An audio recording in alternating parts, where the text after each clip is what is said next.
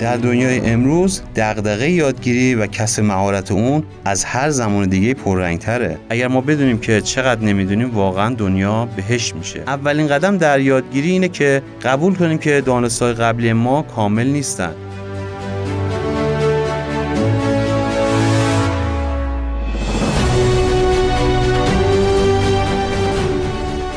به نام خدا رازهای زندگی رو میشنوین. من مهدی فضلالله هستم و با سلسله مباحث خودشناسی مقدماتی در خدمتتونم.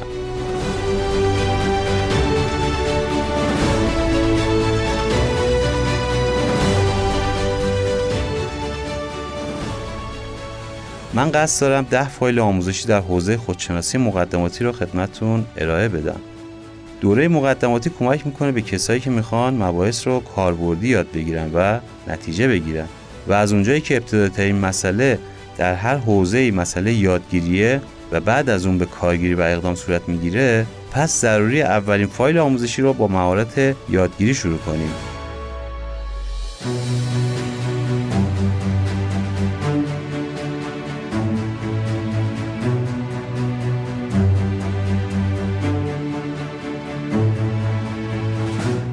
توی این قسمت 20 مطلب و نکته آماده کردیم در بحث یادگیری و این نکات رو به صورت تیتوار و کوتاه بیان می‌کنیم چون مطالب زیاده و باید در این فایل جمعبندی کنیم و بحث رو ببندیم. بنابراین چون دوره مقدماتی هم هستش فقط توضیحات کلی رو میدیم و اهمیتش رو ذکر می‌کنیم تا مباحث تخصصی رو در دوره بعد در خدمتتون باشیم. اولین مطلب اینه که اهمیت و ضرورت مهارت یادگیری رو درک کنیم و بیاموزیم.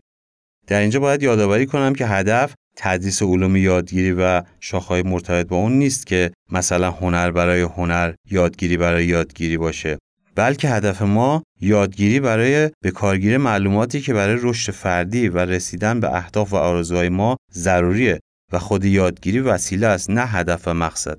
در واقع منظورم اینه که یادگیری رو از زاویه رشد و توسعه فردی داریم بررسی می‌کنیم.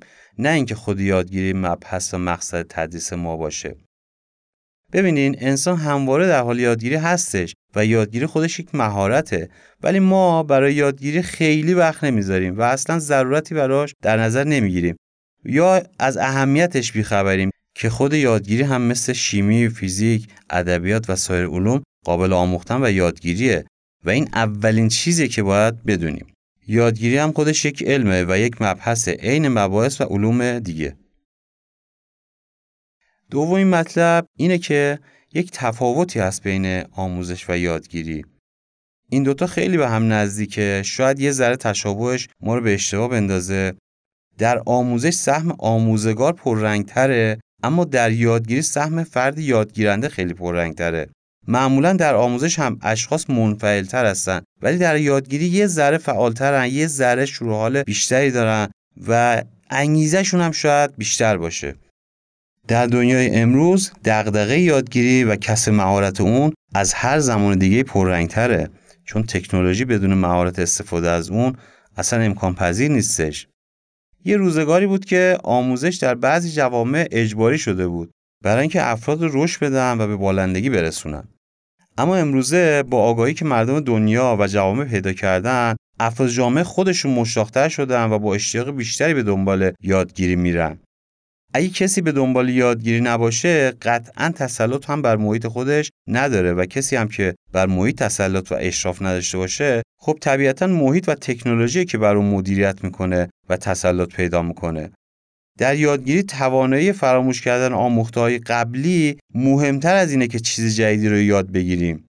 ما وقتی داریم وارد فضای یادگیری میشیم باید این توانایی و این رشد رو در خودمون ایجاد کنیم که آموختهای قبلی رو بتونیم یه چیزایش رو فراموش کنیم یه چیزایش رو فاکتور بگیریم و بعضی اضافاتش رو حرس کنیم تا چیزهای جدید جایگزین اونها بشه.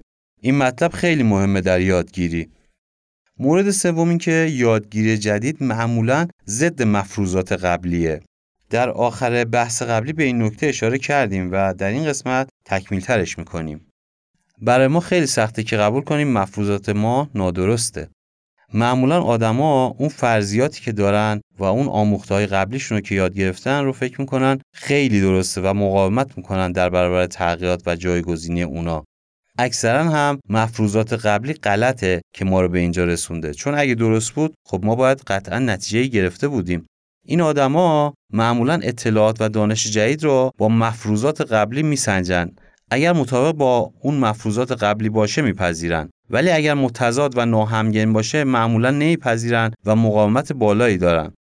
اولین قدم در یادگیری اینه که قبول کنیم که دانستهای قبلی ما کامل نیستن.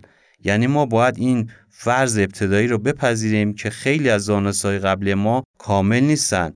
اگر صحیح بود که ما الان باید به خواسته و آرزوهامون رسیده بودیم. این مسئله خیلی مهمه که به آموخته ها و باورهایی که خیلی اساسیه در ما ریشه داره خیلی محکمه یک بار برای همیشه شک کنیم و اینا رو از نوع مورد بررسی و ارزیابی قرار بدیم. که اگر این کار رو بتونیم انجام بدیم و کار سختی هم هستش و تمرین می‌خواد ما می‌تونیم با ارزیابی جدید بفهمیم که چه ایراداتی داشتیم. چون اینا ریشه های فکری و باوری ما هستن و باید حتما یک بار برای همیشه به اینا شک کنیم. چون اگر درست بود خب مشخصه ما الان به اهدافمون رسیده بودیم دیگه. ببینین بر اساس قانون خلق که خیلی قانون مهمیه و در دوره بعدی ما بیشتر اونو توضیح میدیم بر اساس قانون خلق که میگه تا موارد قبلی رو پاک نکنیم مطالب جدید باور جدید و ذهنیت جدید نمی‌تونه جایگزین اون بشه. یه چیزایی که در ذهن ما اشباه شده توی فکر ما توی باور ما خیلی پررنگه و حجم زیادی داره و مهمترین مسئله اینه که ما بتونیم اینا رو پاک کنیم. بنابراین سختترین کار و مشکلترین مرحله ما پاکسازی این آموختهای قبلیه و این باورهای قبلیمونه و شکستن مقاومت ایناست. چون اینا خیلی مقاومت می‌کنن. ما باید بتونیم با ترفندهای مقاومت اینا رو بشکنیم. اتفاقا هر چقدر آموخته های قبلی ما غلط و ناقصتر باشه انگار ما اونا رو بیشتر مطلق انگاری کردیم در ذهنمون و با تعصب از اینا دفاع می‌کنیم و مقاومت بالایی داریم. و این یک نشونه است تا درک کنیم اینا چقدر نادرست تره مهارت یادگیری باعث میشه که قطعیت در کلام ما کمرنگتر بشه.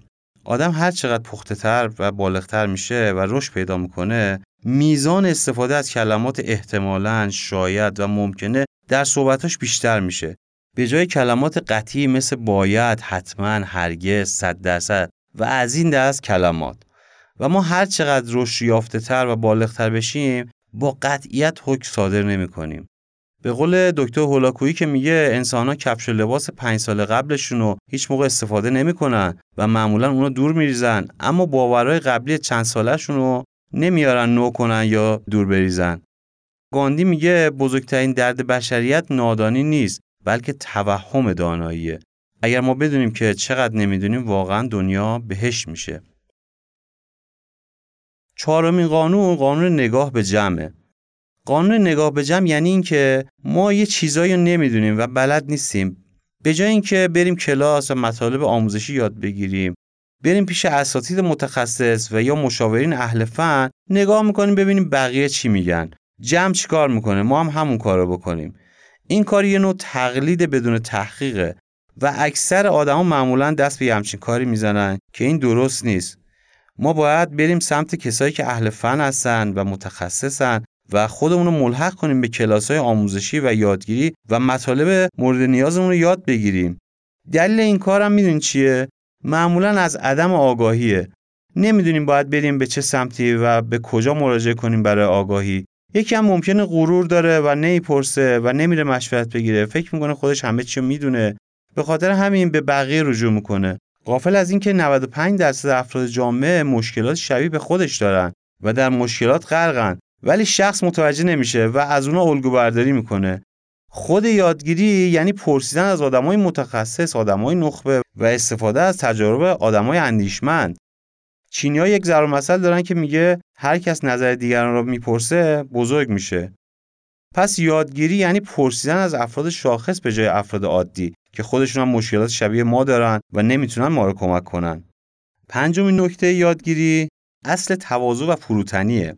ببینین آدمایی که مغرورن، خودخواهن، معمولا کمتر به یادگیری و آموختن رو میارن.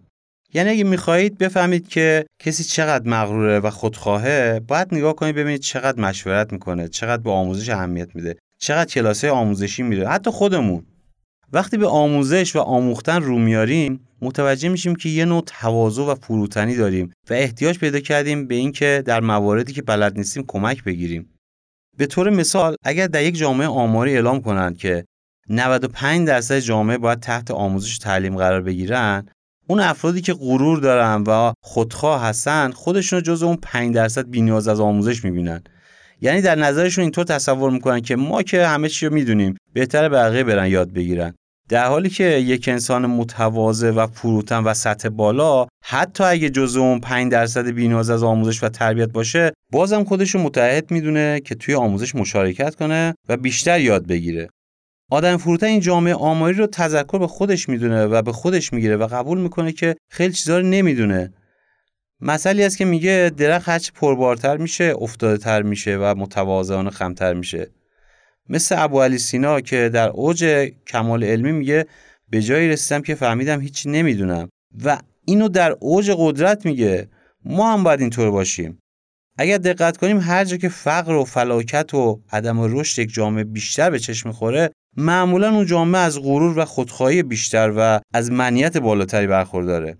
اینا زاویه پنهانی که اگر دقت کنیم متوجه میشیم که خود ما در دوره از زندگی که از آموزش کمک نگرفتیم یه نوع غرور و منیت و خودخواهی ما رو فرا گرفته بود که ما خودمون می‌دونیم همه چیو اصولا در مناطقی که کمتر کسی معتقد به یادگیری و آموختنه یک نوع خودمرکز پنداری جهان وجود داره و خودشون رو مرکز جهان می‌دونن و توهم دانایی در اکثرشون دیده میشه.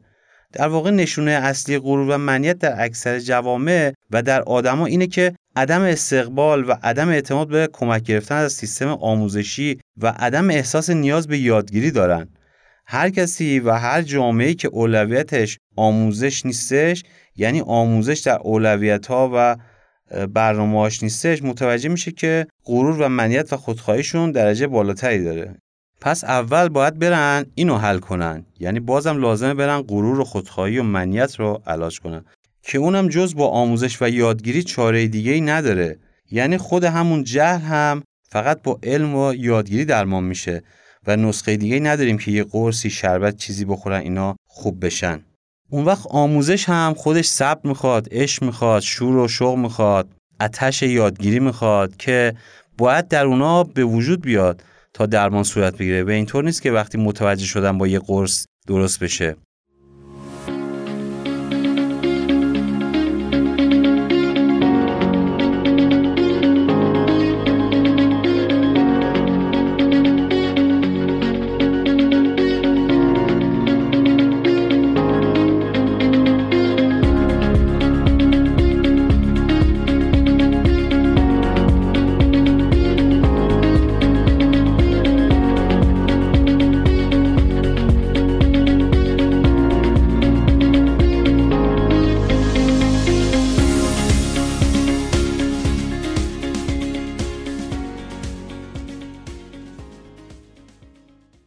بحث بعدی و مورد ششم عدم صبوری در یادگیریه.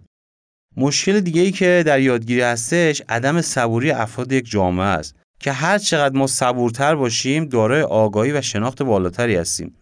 در حقیقت اگر خوب بررسی کنیم میزان رشد آگاهی افراد هر جامعه با میزان صبوری اونا رابطه مستقیم داره یعنی هرچه افراد و اکثریت جامعه صبورتر باشن از نظر رشد و توسعه مقام بالاتری دارن و به قول رومن رولان که در کتاب جان شیفته میگه تنها زمانی صبور هستیم که صبر رو یک قدرت بدونیم نه یک ضعف. و آنچه که ما رو ویران می‌کنه روزگار نیست بلکه حوصله کوچک ما و آرزوی بزرگ ماست. اگر دقت کنیم متوجه میشیم که معمولا آدمای کمتر توسعه یافته و جوامع کمتر رشد پیدا کرده آدمای عجولیان بی صبرن و حوصله یادگیری ندارن حوصله آموزش ندارن. و می‌خوان همه چی رو به صورت آماده و در این لحظه داشته باشن و مهیا باشه براشون. این منو یاد کارتون تنس تاکسیدو و چاملی میندازه. شاید بعضی یادشون باشه که همیشه داستان اینطوری بود که اینا همیشه مشکل داشتن و مشکلات رو میبردن پیش آقای وپی و ایشون به محضی که اولین راه حل رو داشت توضیح می‌داد با عجله از پروفسور خداحافظی می‌کردن و با صدای بلند می‌گفتن ما متوجه شدیم ما فهمیدیم و خدافزی می‌کردم و می‌رفتم هر چی وپی می‌گفت سب کنین می‌خوام عوارض و خطراتشو بهتون بگم. اینا دیگه رفته بودن و صداشو نمیشنیدم. بعد یه مدت باز دوباره شکست میخوردم و میومدن و این بار کامل یاد می‌گرفتم و این دفعه دیگه موفق می‌شدن این کارتون مشکل همه آدمای بی صبر و تحمل و عجول نشون میده که اگر یادگیری و آموزش کامل رو فرا نگیریم و ناقص باشه به مشکلات اساسی برمیخوریم که چندین سال برای درست کردن اونها باید زمان صرف کنیم. و حتی آموزش ندیدن بهتر از یادگیری ناقصه. یه مسئله انگلیسی هست که میگه آدمای کم معلومات خطرناکتر از آدمای بی معلومات هستن. یعنی کسی که هیچ معلوماتی نداره و کسی که معلومات کامل داره تکلیفش روشنه. اما آدم کم معلومات یه خورده اطلاعات و خورده معلوماتی داره و فکر می‌کنه کامل راجع به مسائل مختلف می‌دونه و اون مطالب رو در بایگانی ذهنش گذاشته و هیچ وقت بیرون نمیاره که بروز کنه و کاملش کنه. حتی شک نمی‌کنه که اگر مطالب درست بود پس نتیجه کجاست؟ هیچ کس نمی‌تونه به این آدم چیزی یاد بده چون فکر می‌کنه همه چی رو بلده و نیاز به آموزش نداره. این آدما بسیار خطرناکتر از آدمای بی سواد هستن و خورده معلوماتی ها بیشتر تعصب دارن و فکر می‌کنن بقیه ناآگاه هستن و خودشون همه چی رو می‌دونن. هفتمین قانون قانون تدریجی و تکاملی جهانه. ببینید دنیا پر از قانون و قانونمندیه. قانون تدریجی و تکاملی به ما چی میگه؟ میگه در این جهان همه چیز کم کم مرحله مرحله و تکاملی به جلو میره و پیش میره. و هر پدیده که در این جهان دقت کنید می‌بینید که هیچ چیزی به صورت یکباره نیست و همه چی کم کم انجام میشه. ما چیزی نداریم که به یک باره و بی مقدمه وارد این جهان بشه. در دنیا چیزی به وجود نمیاد مگر اینکه قبلش مراحل تکاملیش رو طی کرده باشه. شما الان به هر گیاهی نگاه کنید به هر درخت نگاه کنید می‌دونی که بعد از کاش یه دفعه درخت پربار نمیشه. یه دفعه یه درخت چندین ساله با محصولات نمیشه. این به ترتیب و کم کم و به تدریج این اتفاق میفته حالا بعضی درختها دو سال، سه سال یا پنج سال یا کمتر یا بیشتر به همین ترتیبه. و اگر حیوانات یا انسانها رو نگاه کنیم ما موردی سراغ نداریم که بعد از اینکه نطفه بسته شد در رحم اون حیوان یا انسان بعد از مدت کوتاهی یه دفعه یه انسان بالغ به دنیا بیاد یا یه حیوان بالغ. اصلا محال ممکنه چنین چیزی امکان نداره. شما به تغییر فصل نگاه کنین که چطوری کم کم از فصلی به فصل دیگه شیف پیدا می‌کنه و تغییر می‌کنه. انقدر آهسته و تدریجی است که اصلا متوجه نمیشیم. یاد سخن ابو سعید ابوالخیر میفتیم که میگه غم مردم از اون جهته که چیزی رو قبل از زمانش می‌خوان. یعنی میوه یا می‌خوان که هنوز نرسیده و مراحل تکاملش رو طی نکرده. در نتیجه این میوه هنوز تلخ گسه و نرسیده است. در زندگی هم به همین ترتیبه. ما هنوز قوره نشده می‌خوایم مویز شیم. در حالی که مراحل تکاملی خودمون رو طی نکردیم. خواستا و آرزوهایی داریم که باید صبر کنیم تا به تدریج مقدماتش رو فراهم کنیم. تا به بلوغ و پختگی برسیم تا به خودمون و دیگران آسیب نرسونیم. چون اگه قبل از اون این کار را بکنیم آسیب می‌بینیم. هم خودمون هم دیگران. ندونستن همین یه قانون و رعایت نکردن اون همین که ندونیم همه چی تدریجیه همه چیز کم کم تکاملش پیش میاد به تنهایی می‌تونه ما رو چندین سال سرگردون کنه معیوس کنه و گمراه کنه. بنابراین آموزش و یادگیری در هر مرحله از زندگی انکار ناپذیره هشتمین مطلب تغییرات و نیاز به مداوم بودن آموختنه. ببینید تا قبل از قرن بیستم در دنیا حدودا هر پنج سال یک دفعه علوم دو برابر می‌شد. اما الان چطوریه؟ الان داستان اینه که هر دو سال یک دفعه علم دو برابر میشه. یعنی اگه کسی دو سال از فضای آموزشی و یادگیری دور باشه به اندازه کل علوم جهان از آخرین یافته های علمی آموزشی خودشو محروم کرده. اگه کسی حدودا دو سال هیچ دوره آموزشی نره هیچ کلاسی نره هیچ کتابی نخونه اون در واقع خودشو از رشد و پیشرفت محروم کرده. بنا گفته هراکلیتوس فیلسوف یونانی که میگه هیچ چیز ثابت نیست. همه چیز در حرکت است. نمی‌توان در یک رودخانه دوبار پا گذاشت. چون هنگامی که برای دوم از آن عبور می‌کنی دیگر نه اون رودخونه رودخونه قبلیه و نه تو اون آدم قبلی. همه چیز در حال تغییر و گذره. بنابراین نیازی که خودمون رو با این تغییرات وفق بدیم و هماهنگ کنیم. این که میگه همه چیز در حرکته یعنی اینکه بر اساس دیدگاه اون همه چیز در حال شدنه و شدن ذات هستیه و برای بودن اصالت قائل نیست. و میگه همه چی در جریانه. اگر بخوایم این یه جمله آخرش رو تفسیر کنیم منظورش اینه که همه چیز در حال تغییره. باید یاد بگیریم که چطور با این تغییرات که همیشه در جهان داره اتفاق میفته خودمون رو هماهنگ کنیم. باید بتونیم همسو کنیم خودمون رو با جریان رودخونه‌ای که مدام در حرکت و پیشرفته و رو به توسعه است. جهان پیوسته رو به سوی خیر و گستردگی داره پیش میره. اگه دقت کنیم ما ثانیه‌ای به عقب بر نمیگردیم که جهان از رشد و پیشرفت بمونه. جهان هر لحظه در حال گسترش و پیشرفته و رو به تکامله بنابراین باید یاد بگیریم که با کمترین نیرو وارد این قدرت رودخونه بشیم و خودمون رو هماهنگ کنیم با جریان تکاملی این جهان و هماوا بشیم باهاش در حال یادگیری باشیم همیشه و تغییرات جهان رو درک کنیم و بپذیریم و استفاده کنیم ازش تا بتونیم به اهداف و خواسته هامون زودتر برسیم. نهمین نکته یادگیری جلوگیری از اطلاف زمان و درس گرفتن از تجربه دیگرانه. ببینیم وقتی که ما یاد می‌گیریم و آموزش می‌بینیم باعث میشه که ما دوباره چرخ از ابتدا اختراع نکنیم و بر گرده و پشته یافته‌های قبلی بشر تکیه کنیم. یعنی چی؟ یعنی از تجربه و دانشی که تا امروز بشر به دست آورده استفاده کنیم و بتونیم چیزی به اون اضافه کنیم. مثلا اگه بخوایم فیلمساز بشیم یا موسیقیدان خوبی بشیم هیچ وقت نمیایم در یک جای خلوت در رو خودمون ببندیم و خودمون رو محبوس کنیم و از اول نوت‌های موسیقی یا اصول فیلمسازی رو شروع کنیم به ابداع. خب این کار یه کار احمقانه و بیهوده ایه. این صنعت و این هنر به مرور زمان توسط افراد مختلفی تکامل پیدا کرده اگر ما بخوایم که صنعت فیلمسازی و یا هنر موسیقی رو یاد بگیریم و در اون بدرخشیم در ابتدا باید دستاوردهای قبلی رو که توسط افراد مختلف در اون حوزه به خصوص تا به امروز به وجود اومده یاد بگیریم. شاید بتونیم مثلا مثل رساله دکترا یه چیزی بهش اضافه کنیم. در غیر این صورت تمام عمر خودمون رو بیهوده هدر دادیم. ما نمی‌تونیم بگیم اینا رو قبول نداریم و دوباره می‌خوایم از اول خودمون یه چیزای نوعی رو اختراع کنیم. پس یادگیری و آموزش باعث جلوگیری از اطلاف وقت و خطا میشه و خیلی می‌تونه از زیانها جلوگیری کنه.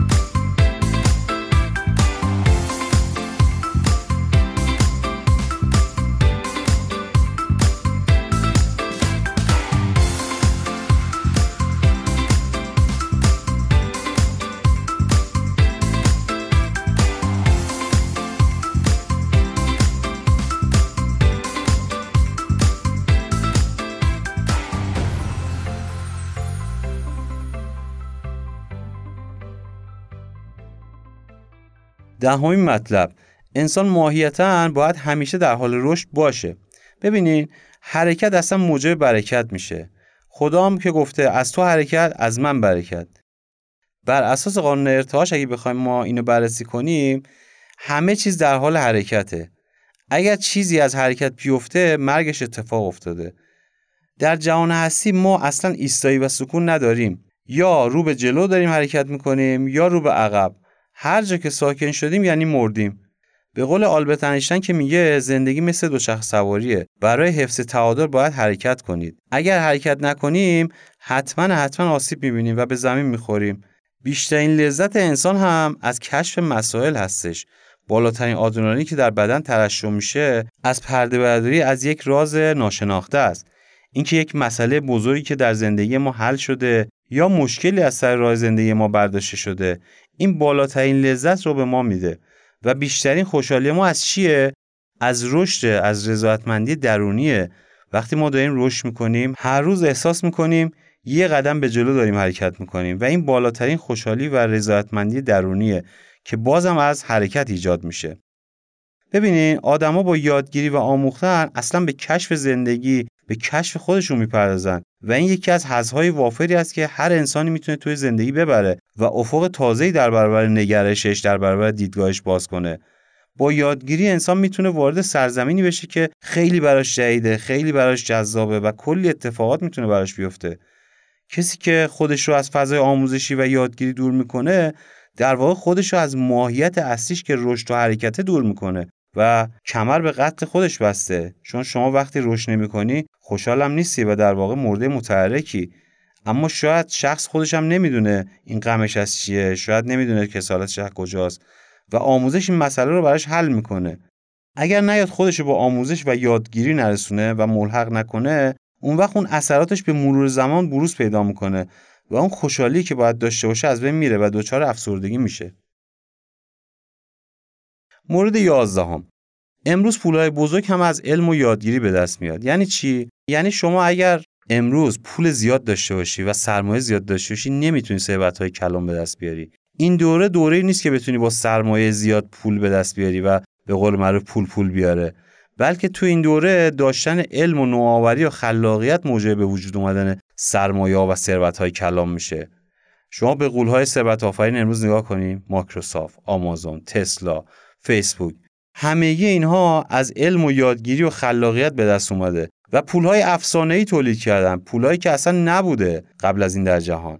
بر اساس قانون مصرف انرژی هر چقدر ما انرژی زمانی رو صرف چیزی مثل یادگیری و آموزش کنیم در اونجا پاداش و جایزه نهفته است. دوازدهمین مطلب سرمایه‌گذاری در آموزش و یادگیریه. بزرگترین سرمایه‌گذاری در یادگیری و آموزشه.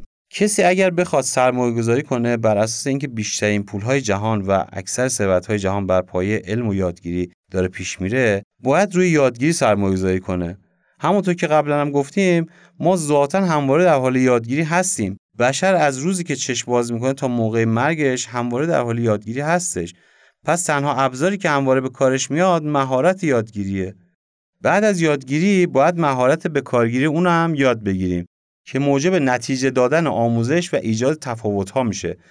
پس یادگیری سرمایه گذاری زمانیه و هر چقدر که ما از نظر مالی و زمانی در یادگیری و آموزش هزینه کنیم در واقع سرمایه گذاری کردیم و هزینه نکردیم. و تمایز ما هم با افراد دیگه اینجا معلوم میشه که اولویت اول ما هزینه و سرمایه گذاری در یادگیری و آموزشه و نتیجهش هم در طول زمان خودش نشون میده.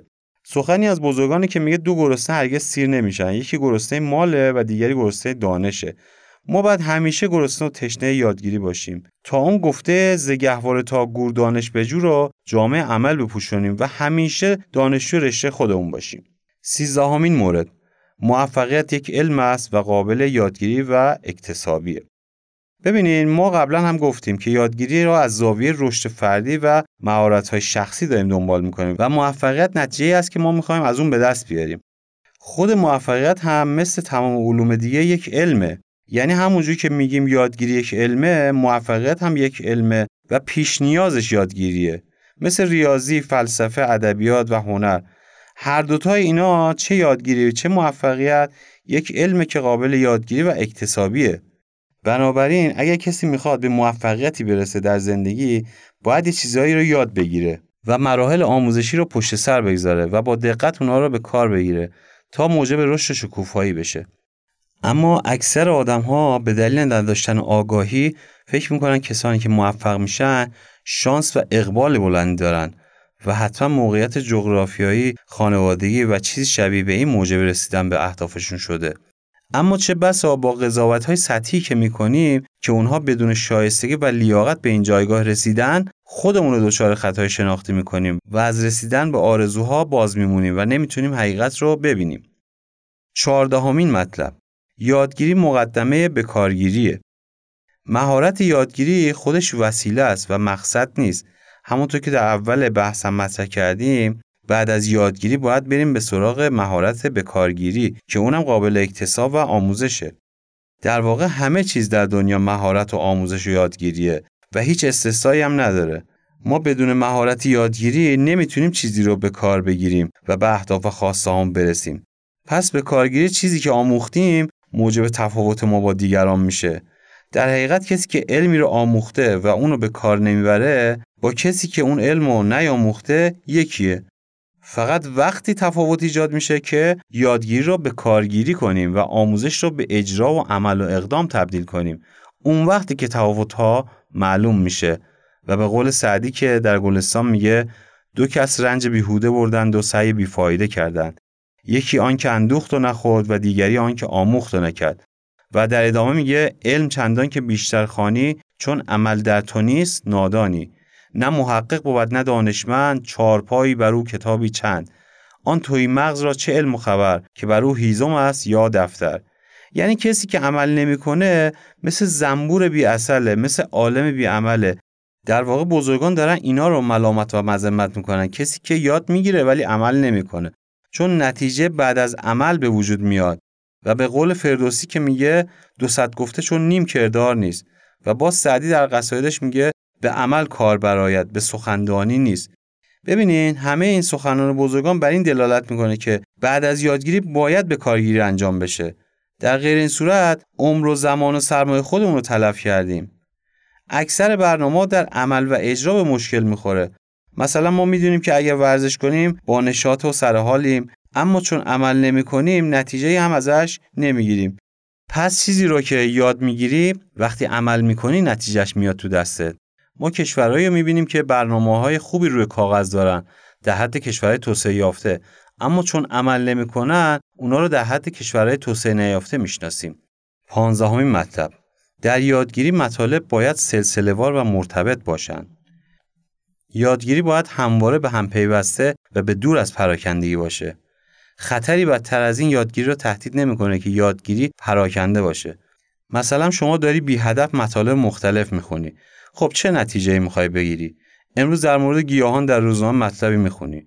شب میای خونه توی شبکه اجتماعی یه مطلب در مورد فضا می‌خونی. و دو ساعت دیگه در مورد اخلاق آدما مطلب می‌خونی. خب ببینید اینا چون مسائل پراکنده ای هست شما بی هدف داری مطالعه می‌کنی و یاد می‌گیری. اینا نتیجه دلخواه رو به شما نمیده. اگه بخوایم مثال بزنیم فراوونه. مثلا یک پله از نردبون به تنها هیچ مفهومی نداره. اما بعد از اینکه پله تکرار میشه و بعد از سلسله وار بودن اونا نتیجه نمایان میشه و به نردبون تبدیل میشه و اسمش نردبونه. ولی به تنهایی یک پله اسمش نردبون نیست. در مورد حروف الفا هم همینطوره. به تنهایی معنی خاصی نداره. اما وقتی در کنار هم قرار می‌گیرن ابتدا کلمه و بعد جمله را تشکیل میدن و در انتها متن میشن. وقتی مطالب مرتبط و نزدیک به هم در کنار هم قرار میدیم یک ابر مفهومی رو تشکیل میدن. اون وقتی که یادگیری کامل میشه. یادگیری بدون هدف و بدون برنامه منجر به یادگیری جزیره‌ای و جدا جدا میشه و نمی‌تونه مثل بارش باران رویش و خلاقیتی به وجود بیاره. چون دارای پیوستگی مطالب نیست و نتیجه مطلوب رو در بر نمی‌گیره. یادگیری متناقض و متضاد و دور از اهداف و برنامه ها می‌تونه ما رو دچار یأس، ناامیدی و سردرگمی و تردید کنه. بنابراین خود یادگیری رو هم باید یاد گرفت. و از پراکندگی و عدم تمرکز اجتناب کرد. تمام داستان یادگیری به تمرکز، استمرار، تکرار و مداومت برمیگرده. به هم پیوستگی مطالب مثل پیکر یک موجود زنده است و مانند موتور محرک هر خودرو باید به طور منظم کار کنه و بازدهی و کارایی داشته باشه.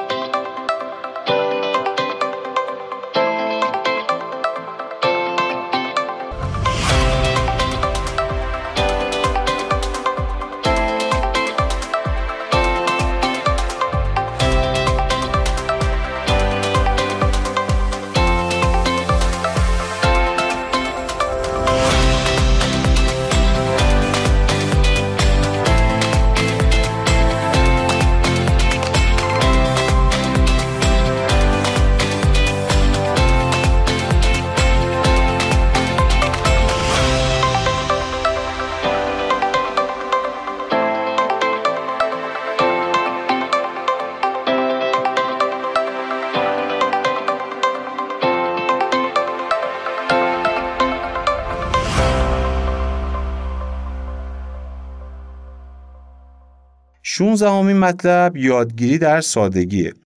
یادگیری در ساده بودن چیزهاست. خیلی از ما فکر می‌کنیم باید بریم خیلی چیزها رو آموزش ببینیم و یاد بگیریم و از حالت سادگیش در میاریم و پیش خودمون پیچیدش می‌کنیم. اما اصل یادگیری در سادگیه یعنی همه چیز رو به ساده ترین وجهش باید یاد بگیریم چون می‌خوایم عمل کنیم در دنیای امروز تمام یادگیری ها به صورت ساده با مثالهایی که در روزمره با اون در ارتباط هستیم انجام میشه. به طوری که اگر شما ده تا دکترا در زمین های مختلف داشته باشی اهمیت نمیدن. مگر اینکه بتونی به یک کودک زیر ده سال مطالب خودتون رو منتقل کنی. اون یادگیری شایسته آموزشه. در غیر این صورت هیچ اهمیتی نداره که ما چند تا مدرک دکترا داشته باشیم. تا زمانی که نتونیم انتقال مفهوم کنیم دانش و یادگیری ما کارایی نداره. مثل اینه که ما یه غذایی رو پختیم خودمون خیلی دوستش داریم اما هیچکس حاضر نیست اونو بخوره. 17 مورد. یادگیری علاوه بر این که یک پروژه است یک پروسه هم هست. یعنی یادگیری زمان داره نیاز به استمرار داره در دلش یک برنامه داره. وقتی یک پروژه داریم باید برای انجام دادن اون یک پروسه زمانی و یک ترتیبی در نظر بگیریم تا بالاخره به برسه. جیمز کلیر در کتاب عادت‌های اتمی میگه پاداش تنها پس از مصرف انرژی به دست میاد. همیشه مصرف انرژی پاداشی را در پی داره. به طور مثال موفقیت یک دونده تنها پس از دو سخت و دشواره که حاصل میشه. بنابراین هر جا زمان که بزرگترین سرمایه انسانه به صورت انرژی مصرف بشه پاداش و موفقیت و رسیدن به اهداف امکان بیشتری داره. بر اساس آخرین یافته‌های علمی تنها 5 تا 10 درصد مطالب را برای بار اول متوجه میشیم و برای بار دوم که مطالب رو مرور می‌کنیم بین 15 تا 25 درصد اون رو متوجه میشیم. یعنی هر آموزش و یادگیری رو باید چندین بار مورد بررسی قرار داد. یکی از ضعف‌های بزرگ ما اینه که زمان نمی‌ذاریم و چندین دفعه رو آن تمرکز نمی‌کنیم. انگار نمی‌خوایم یاد بگیریم تا به کار بگیریم و نتیجه به دست بیاریم. فقط می‌خوایم مثل دروس دانشگاه رو پاس کنیم و مدرک بگیریم. ولی مدرک با درک خیلی فرق داره. اگر یادگیری انقدر مفیده که زمان و سرمایه تو صرفش می‌کنی پس یکم بیشتر زمان بذار و برای همیشه یاد بگیر و اونو در زندگی به کار بر و تفاوت ایجاد کن. 18 مورد قانون یکم بیشتر رو به کار بگیر. ببینین در اکثر مواقع یکم بیشتر پیشرفتن در هر چیزی می‌تونه نتایج بزرگی رو رقم بزنه. مثلا ما داریم یه فایل آموزشی یا مطالب کلاسی رو دنبال می‌کنیم. دو سه بار مرور کردیم و دیگه میلی نداریم ادامه بدیم. خسته شدیم. از طرفی هم هنوز مسلط نشدیم به مطلب و درک خوبی ازش نداریم. اینجا اگر قانون یکم بیشتر رو بلد باشیم به خودمون میگیم یه کم بیشتر خیلی نتایج بزرگی داره و یه بار دیگه اونو از اول مرور کنیم و مورد بررسی قرار بدیم. با این کار یک بار متوجه میشیم تمام پازلایی که برامون ناآشناست و برامون گنگ بوده یک دفعه نمایان میشه و تاثیر اصلی شکل می‌گیره و تبدیل به یک آگاهی کامل میشه. و فقط با یادگیری این که در یک کم بیشتر خیلی چیزا نهفته است از یک ناامیدی و یک تصویر ناتوانی جلوگیری می‌کنیم. در جهان ما هیچ چیز سخت یا آسون نداریم. همه چیز مهارته. مهارت چیه؟ مهارت تمرین و تکراره. ما با تمرین و تکرار هر چیز رو می‌تونیم به دست بیاریم. اصولا وقتی ما مطالب جدید رو یاد می‌گیریم مکانیزم مغز و ذهن اونو با مطالب گذشته و بایگانی شده تطبیق میده. تا اولا درستی اون رو به ما نشون بده و دوما اون مطالب جدید رو در فایل مربوط به خودش بارگذاری کنه تا در مواقع نیاز در دسترس ما قرار بده. پس وقتی ما داریم مطالب جدید رو یاد می‌گیریم اولین مطلب جدید و جالبی که وارد ذهن میشه ما رو درگیر خودش می‌کنه و لحظه ای که ذهن داره اونو با مطالب گذشته که در بایگانی سیو بوده مورد تطبیق قرار میده ما هم ناظر این عمل در مغز خودمون هستیم. هم برامون هیجان انگیزه هم ممکنه بعضی چیزاش برامون جالب باشه. در نتیجه مطالب بعدی از دستمون در میره و مغز و فکرمون درگیر اون میشه. به همین دلیل که اگر دوباره اون مطالب را مورد بررسی قرار بدیم متوجه میشیم که خیلی از اونها رو یا نشنیدیم یا نفهمیدیم. پس هر بار که مطالب رو مرور می‌کنیم مطالب تازه کشف می‌کنیم و هر قد این کار رو بیشتر انجام بدیم مطالب بیشتری رو درک می‌کنیم. به خاطر همینه که نمی‌تونیم مطالب را در ضرب اول متوجه بشیم. ابو علی سینا میگه من کتاب متافیزیک ارسطو رو چهل بار خوندم. ولی بازم با اینکه خط به خطش رو حفظ بودم متوجه نشدم منظورش چیه. تا اینکه یه روز کتابی از فارابی به دستم رسید که منظور ارسطو رو در کتاب متافیزیک تشریح کرده بود و بعد از اون تازه متوجه کتاب ارسطو شدم. ببینی ابو علی سینا شانسی ابو علی سینا نشده. کتابی که نمیفهمیده رو چهل بار خونده. حالا توجه داشته باشیم وقتی ما چیزی رو متوجه نمیشیم لذتی هم نمی‌بریم و کلافه میشیم و اصلا به زور اگه بتونیم یه بار اون رو بخونیم. ولی ابو علی سینا اون کتاب چهل بار خونده. اشتیاق و ذوق و آتش یادگیری رو در نظر بگیرید که چقدر بوده. و این تفاوت که آدم ها رو شاخص می‌کنه. چهل بار خونده و متوجه نشده بازم دست بر نداشته و در کنکاش و کشف اون مسئله بر اومده. 19 مطلب تعریف یادگیری. تعریف یادگیری رو هم بگیم که کلیات یادگیری تمام بشه. مرحله بعد بریم سراغ جزئیات. یه تعریف قدیمی از یادگیری است که میگه یادگیری امری فراگیریه که چیزی رو به تصرف ما در میاره و دانشی رو که می‌تونه تغییر ایجاد کنه در ما به وجود میاره. اما یه تعریف معروفتر از روانشناسی به نام کیمبل هست که میگه یادگیری تغییر نسبتا پایدار در توان رفتاری یا رفتار بالقوه است که در نتیجه تمرین تقویت شده رخ میده. در ادامه هم توضیح میده که یادگیری همواره باید قابل انتقال به رفتار قابل مشاهده باشه. یعنی قادر به انجام کاری باشیم که قبل از یادگیری ناتوان در انجام آن بودیم. رفتار نسبتا پایدار هم تشریح کرده که یعنی نه موقتیه و نه ثابته. نکته مهمی که در تعریف کیمبل اومده اینه که میگه یادگیری از تمرین تقویت شده به دست میاد و تنها رفتارهای تقویت شده است که آموخته میشه.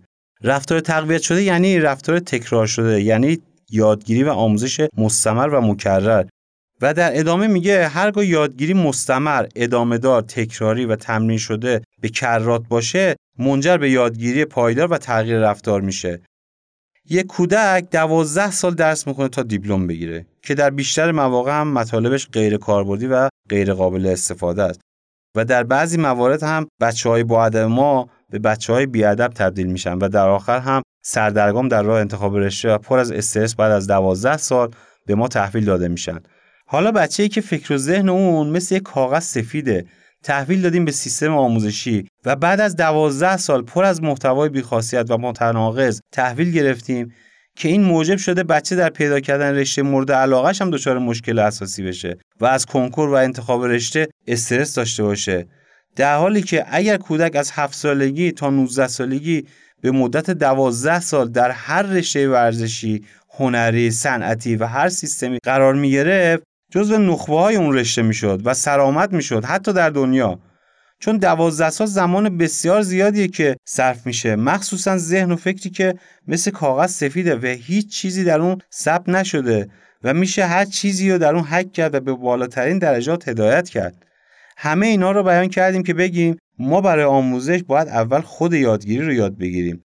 بعد مهارت به کارگیری رو به دست بیاریم و بعد از اونه که تغییر رفتار انجام میشه. مسلما ما با خوندن یک کتاب یا چند کتاب یا رفتن به دورهای آموزش کوتاه یا با سمینار نمی‌تونیم چیز زیادی یاد بگیریم و نمی‌تونیم اونو ملکه ذهنمون کنیم و تبدیل به تغییر رفتار کنیم.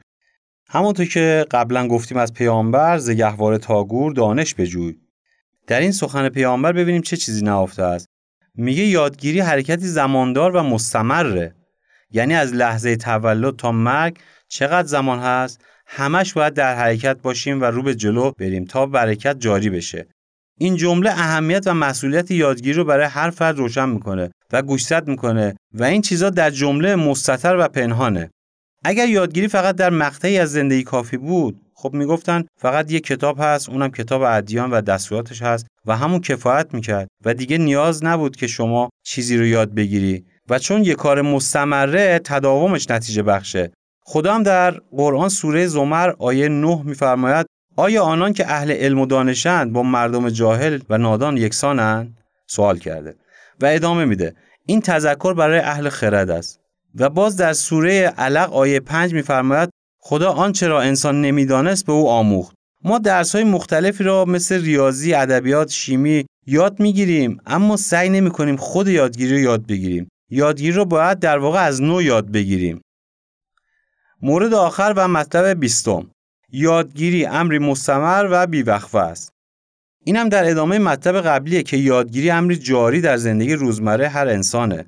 همه آدما به نحوی از تولد درگیر تعامل و یادگیری در محیط پیرامون خودشون میشن.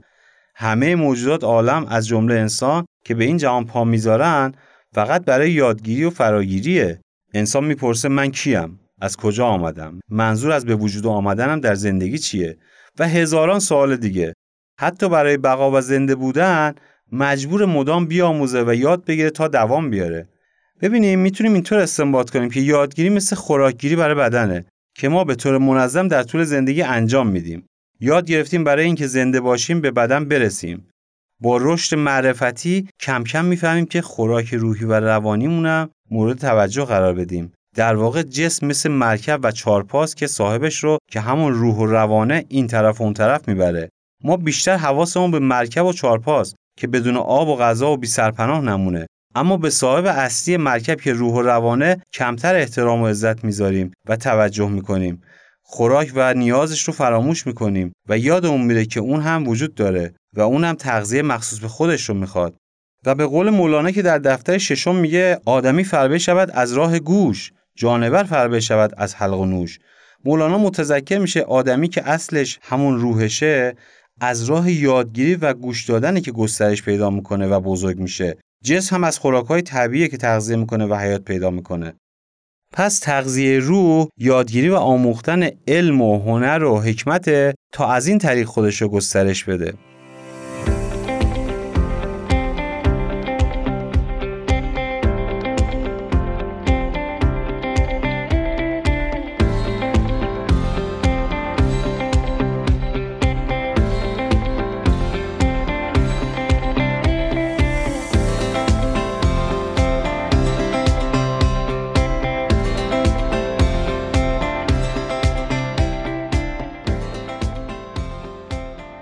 خب تا اینجا از ضرورت یادگیری و آموختن صحبت کردیم. در قسمت های بعدی مطالب مهمی رو به عنوان راهکار برای یادگیری و مهارت به کارگیری مورد بررسی قرار میدیم.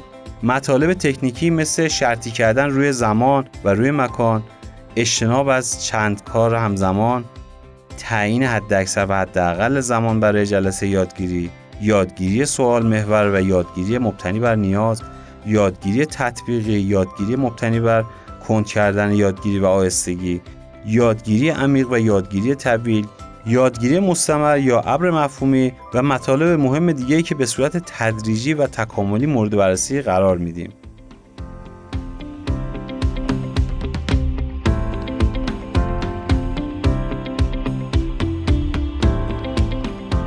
خب دوستان امیدوارم بتونید از مطالب این قسمت استفاده کنید و اگر دوست دارید قسمت های بعدی رو دنبال کنید. ممنون از حسن توجهتون. خدا نگهدار.